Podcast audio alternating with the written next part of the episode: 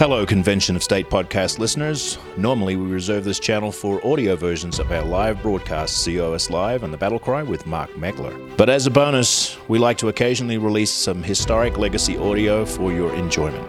At a 2014 panel given before a group of state legislators, Randy Barnett speaks on why the Convention of States project has the best strategy to call an Article 5 convention.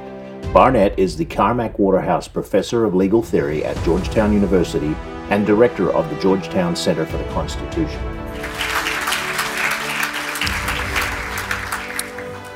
Well, thank you so much. Our next speaker is Randy Barnett. Randy is the Carmack Waterhouse Professor of Legal Theory at Georgetown University Law School, uh, Law Center rather, where he directs the Georgetown Center for the Constitution. He's a graduate of Harvard Law School. He represented NFIB in his constitutional challenge to the Affordable Care Act before the Supreme Court. Uh, professor Barnett has been a visiting professor at Harvard Law School, University of Pennsylvania, Northwestern. He's a former state prosecutor, and he wrote a book on proposing amendments to do the kind of thing that we're talking about uh, called the Bill of Federalism. And uh, we are honored to have Randy Barnett uh, on our legal board of reference. Uh, on the Jefferson statement that uh, you received in your materials, and to have him with us today. Randy, welcome.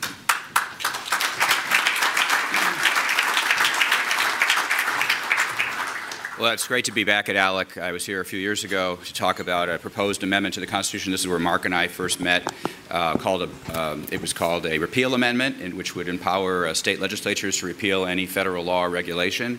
Uh, it, uh, it, if a majority of states representing a majority of the population uh, would uh, pass a resolution that said they, they could then repeal any federal law or regulation. It was a it was a piece that was promoted by the Virginia Tea Party, and it actually got introduced into both sessions of Congress. And that's kind of um, how I got into the amendments game myself.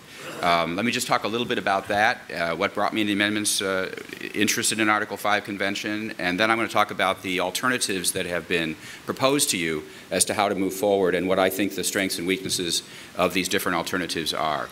Um, after, after uh, uh, the Obamacare legislation was enacted, there was a lot of activity state, uh, among state legislators to pass in various states something that was called state sovereignty resolutions. And I started fielding calls from reporters asking me, as a constitutional law professor at Georgetown, what was my opinion about the merits of these state sovereignty resolutions. And some of you may have had, been involved in that back in the day. And my response to reporters were, uh, was at the time that these were completely meaningless symbolic resolutions that had no constitutional status whatsoever. It might make state legislators feel good to pass these things, but it would affect nothing. It was just something that they could do to check a box, just like Congress does all the time. And then I said, this was sort of spontaneous just in talking to reporters, uh, there happens to be a power in the Constitution that state legislators have. If they actually want to affect the political class here in Washington, they have a constitutional power given to them in the Constitution to call for an amendments convention if they would exercise it. And that was a power given to them. And that's a real constitutional power. And then if you do that, it has real legal effects. And that's what they should do. So I got invited on after, as a result of being quoted on this. I decided before I got invited on anyway. I decided, well, you know, if I'm going to advocate this for state legislators, maybe I ought to have a proposal um, uh, for state legislators to be in favor of instead of just doing something in general. So I spent a few days, which is basically what the time it takes to, to write an op ed. And I wrote an op ed uh, that was published in the Wall Street Journal called In Defense of a Federalism Amendment. And it was uh, something I drafted. It had five parts, and it was about how you could restore constitutional federalism in a single amendment. And I liked it. It was good. It was, it was a good op ed. Got a lot of attention. I got more feedback from that op ed than any other op ed I'd ever written for the Wall Street Journal. I've written a few. Um, but then I got invited on a, uh, an internet television program that was run by Michael Patrick Leahy, who was involved in the Tea Party movement, and he had me on there to talk about the Federalism Amendment. And he said, um, you know, let's, what do you want to, let's move forward with it, let's go. Um, and I said, well, you know, uh, I think I need to think a little bit more about it. I, I spent a few days working on this thing, but I'm not sure that it's perfect. It needs to be thought more through. And he said, well, how long would that take you? I said, well, it might take me, you know, a few weeks. Well, we'll have you back on the program in a few weeks and, uh, and, and, and see what you come up with. So as a result of working with uh, Michael Patrick Leahy, we put together a website and we, we elicited feedback. And what I ultimately decided was that one amendment wasn't good enough. One amendment was a problem. If you try to put everything into one amendment, it, it, it starts to work across purposes with each other. And I decided what was the best idea was to come up with a list of amendments, which ended up being called a Bill of Federalism. The repeal amendment that I just told you about was one of the 10 of that list, and it was published on Forbes.com. And it was, it was just like what Mark Levin has done with putting together 11 amendments in the Liberty Amendments book that he put together. Uh, this was done in 2009 in response to this initiative by Michael Leahy. Uh, but one of the things I learned by doing things that way um, is, and the way I put the, the amendments together, because I got a lot of feedback from the public. We put up a website so we could get feedback from Tea Party people from around the country. One of the things I learned about doing it that way is, first of all, we put together a bunch of amendments, and my idea was, well, there'll be something there for everyone. There'll be an amendment on unfunded mandates, for example. That will draw state legislators in. And there'll be an amendment on the repeal amendment. There'll be an amendment that would abolish the income tax, uh, replace it with a, a, a, a, national sales tax instead, uh, but make it constitutionally impossible for there to be an income tax anymore. I mean, I would put together, and it would be a balanced budget, a line item veto that would create a line item veto in the president whenever, uh, whenever the budget was out of balance uh, and that would be the enforcement mechanism. I put together, and I would get all together a coalition formed around these specific amendments. But what I found out was, is that everybody liked their own amendment, but everybody was against everybody else's amendment. So you couldn't put a coalition together that way. So it was a nice exercise on my part. It got me interested in amendments. It got me, th- and part of, by the way, I also discovered how darn hard it is to draft an amendment. It's not easy. I mean, you all draft legislation, but I'll bet you have legislative assistants that are responsible for actually coming up with the language that puts into effect what it is you guys come up with. You can't write it up yourselves. They're actually quite good at it, these legislative drafters. But I found it really hard because every time I drafted something, I could see how well the Supreme Court could do this with it and the Supreme Court could do that with that. So it was actually kind of hard to do it on my own, even though I, you know, I think I'm a pretty smart guy. I didn't think I was smart enough to actually do this. So as a result, I, you know, I kind of I put this bill of federalism forward. It is in the appendix to my book, the new edition of my book, Restoring the Lost Constitution. Uh, but then, you know, I sort of let it drop as, you know, everything. And I got, I got very involved in the Obamacare litigation for two years. It consumed my life. I was in the media all the time talking about Obamacare this, Obamacare that, Commerce Clause, Necessary and Proper Clause. Um, but then this thing came up. Um, and Mark Meckler uh, uh, put together this idea of a convention of the states. Uh, Mark published his book. Mark came up with, two Marks uh, came up with uh, uh, the Convention of the States idea, and I became involved with that. So let me just talk now uh, a little bit about the various alternatives that you are being offered if you're interested in Article 5 what I think the strengths and, and, uh, and, weaknesses are of these alternatives and deal with the number one uh, uh, objection, issue that faces you at state legislatures before I sit down, uh, and that is the John Birch Society and the Eagle Forum. Those are the, that's, the, that's the big uh, 2,000 pound uh, gorilla in the room, so to speak. All right, so what are the, what are the three? There's basically three proposals uh, that are being, in a sense, pitched to you or sold to you. Uh, one is a, is a proposal that's been around a long time. Uh, it's the Balanced Budget Amendment. The second is something that's called uh, contract. Now I, I should compact, the compact, uh, what is it called? Compact for America, right. I should know this because I've seen it a million times. Compact for America. And then there is the Convention of the States being put together by Mark uh, and Mike. So, which are the, so what, are the, what are these three proposals? Well, the balanced budget amendment's been around for a long time.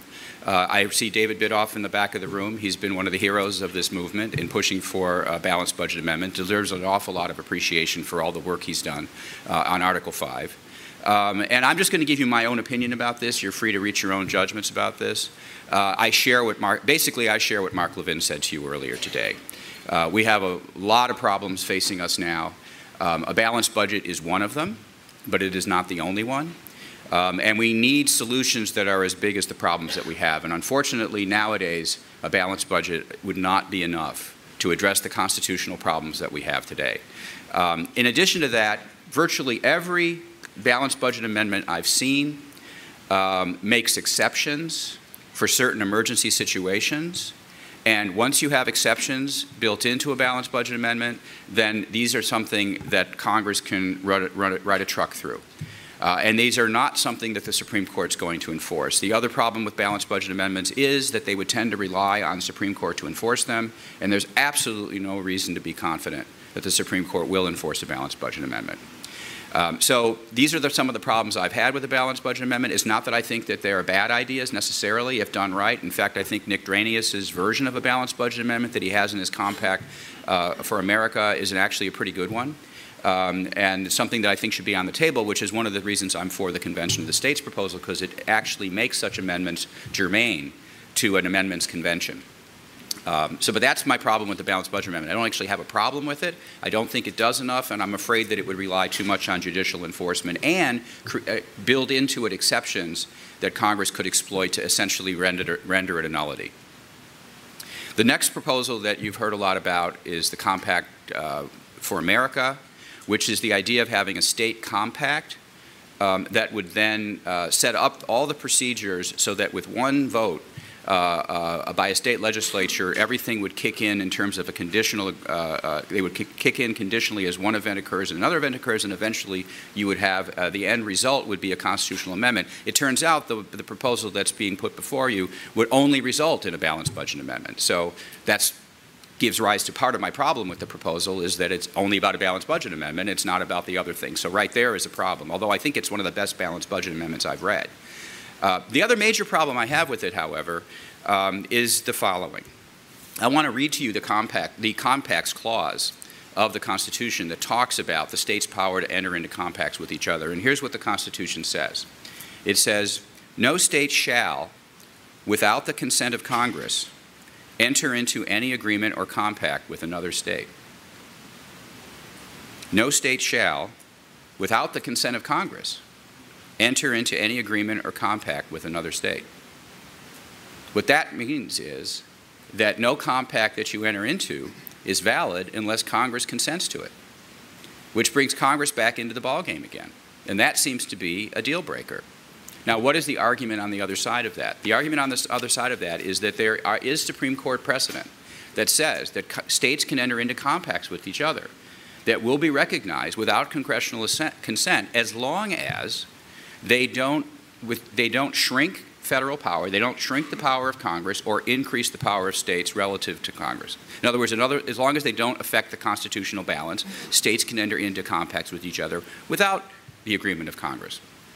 Well, that's fine. I've read those cases. Those cases do say that. However, I just don't think that the compact with America qualifies under that exception. In other words, if you look at the compact for America in its to- in total, including the balanced budget amendment that's part of it, it does shrink the power of Congress. It does increase the power of states. It does so because it gives states the power to raise the debt.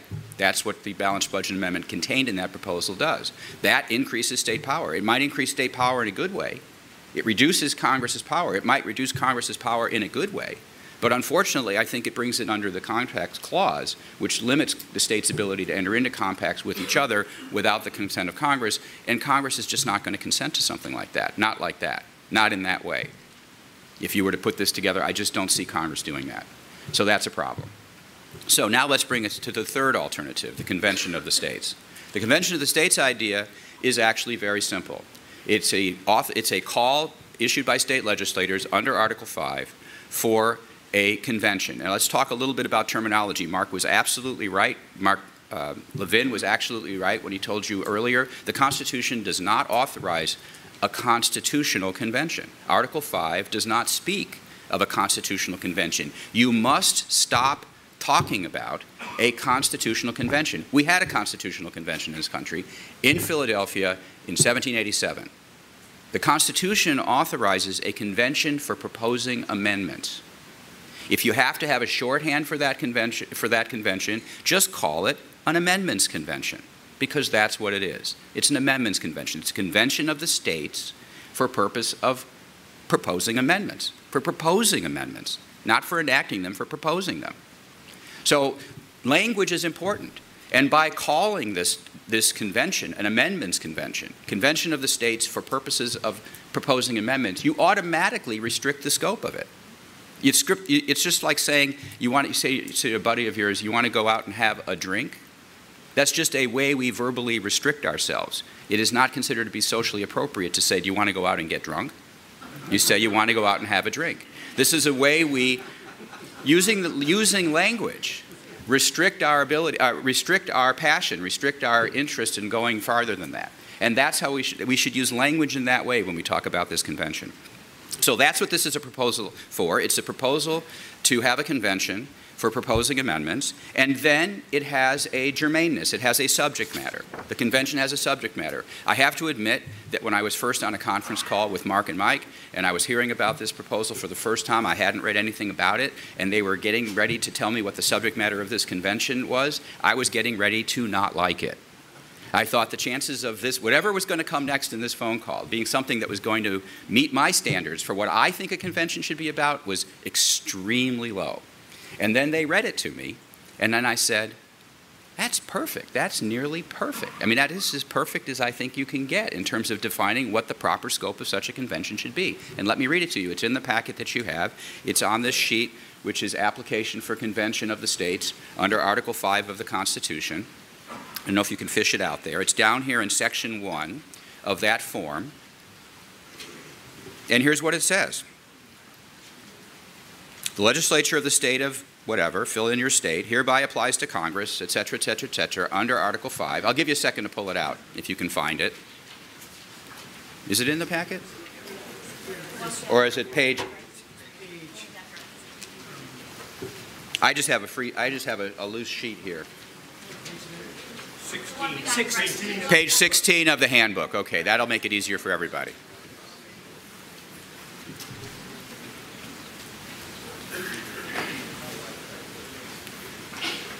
Okay, we all got it? Go down to the end of that, that first paragraph of section one. Um, for calling the convention of, this, of the states limited to proposing amendments to the Constitution of the United States that impose fiscal constraints, fiscal restraints on the federal government, limit the power and jurisdiction of the federal government, and limit the terms of office for its officials and for members of Congress. That's it. That's your subject matter of what this convention will be. Any, any amendment that is germane. And you all know about parliamentarians, you all know about ruling things out of order, you're all very experienced with that. This is the germaneness, this is what the order is about. And so, therefore, when a convention convenes, what's going to be in order is anything that relates to this, and what's going to be out of order is anything that doesn't relate to this. And what comes in under fiscal restraints is obviously a balanced budget mm-hmm. amendment. Balanced budget mm-hmm. amendment is just, uh, is just completely germane to imposing fiscal constraints on the federal government. So that would absolutely be germane. Uh, term limits, something that we tried to accomplish in a variety of different ways, and unfortunately, because of the Supreme Court, we're unable to accomplish it through, this, through the state route. A term limits amendment would be germane, um, as would the repeal amendment uh, to restrict federal power, the repeal amendment that I favor, a majority of state legislatures uh, representing a majority of the population being able to repeal any federal law or regulation would also be germane. But here's the thing we actually need a convention to hash this out. We do. You, as legislators, convene to hash things out. You don't sit in your offices back in your hometowns and just send in your vote for stuff. You have to get together. You have to have FaceTime. You have to see each other. You have to establish working groups and committees, and you work things out. That's what the founders did. They didn't just come in, they just didn't mail in their proxies. They assembled in Philadelphia in order to work things out. Things have to be worked out. There has to be deliberation over these things, and that is what the Convention of the States allows, as long as these proposals are germane. It's not something that I think can be front loaded uh, in advance. So that is the proposal. That's why I think this proposal, of all the Article 5 proposals that I've seen, is better. It's better than my own Bill of Federalism. My own Bill of Federalism with the 10 amendments, too many moving parts, too complicated. Everybody's going to like one and object to the other, as well as the fact that if you try to commit yourself to language up front, people are going to start picking the language apart. And in fact, they might be right to do so. But you're stuck with the language that you've picked because it's all been front loaded. So you have to have a convention that deliberates over language just the way you deliberate over the language of your statutes. I'm not saying that each and every one of you writes that language, but you deliberate over that language and you can, you're free to raise objections to language that's proposed by others. All right, let me, before I sit down, and, and I think the question period is going to be the most valuable part of this time, and I'm sure Mark has something to say as well. Um, I do want to address the 2,000 pound gorilla in the room, which is the John Birch Society and the Eagle Forum and Phyllis Schlafly. Two weeks ago, I attended a 50, the 50th anniversary commemoration of the campaign of, for Barry Goldwater for President of the United States, 1964. It meant a lot to me because when I was 12 years old, I got up in front of my entire junior high school student body in Calumet City, Illinois, a very working class Democratic town, and I debated on behalf of Barry Goldwater in front of my entire junior high school student body at the age of 12. And so I was very pleased to be included in this program and to go to this convention. Uh, uh, this dinner was at the Liaison Hotel across the street um, in commemorating this important. And Barry Goldwater Jr. was there. It was a wonderful event. And Phyllis Schlafly was there. And she's the one that wrote A Conscience of a Conservative, a book I read when I was 12 years old. It meant a lot to me. And she means a lot to me. And what she's done has meant a lot to me. But let me tell you something Phyllis Schlafly's not right about everything. Phyllis Schlafly was a very important person in her day, and she's still a very important person. But we are all entitled to our own independent opinions. She has an opinion about this. Her organization has an opinion about this, and she's entitled to that opinion. I just happen to think she's wrong about this. And you are entitled to think she's wrong about this. And how many votes does Phyllis Schlafly actually command in your districts? I would say virtually none. None. And what I can say about, and, and, and although I have enormous respect for Phyllis Schlafly and the Eagle Forum, I have almost no respect for the John Birch Society. None whatsoever. And I'm old enough to remember when the John Birch Society was considered a dirty word. I'm old enough to remember when William F. Buckley rode the John Birch Society out of the conservative movement because of the views that it held. I was actually amazed when I got involved in Article 5 to hear that there still was a John Birch Society out there. And as Mark said, what do they got? 15 members? Who could they possibly be? They've got a website, I guess. But anyway, look, who they are doesn't make them wrong. They could be right. The John Birch Society could be right about stuff. In this case, I would say, with all due respect, they're not right about it. We're entitled to have our independent judgment about what the Constitution says, what it means, the situation that we find ourselves in today, which is unprecedented in American history, and the need for you as state legislators, empowered by the Constitution, to take control of the situation. I'll give you one other analogy, and that is the Electoral College. The, you have a constitutional role to play in selecting electors to the Electoral College. That's your job under the Constitution. You are federal, federally empowered to do that job, and you do that job. Every four years, you do that job under the federal Constitution. Your governor doesn't do it, you do it.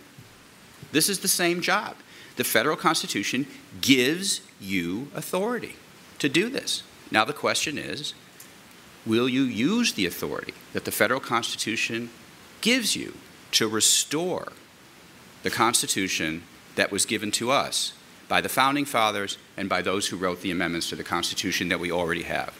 That's your responsibility. Thanks. Check out more content at conventionofstates.com slash pod. Thank you for listening.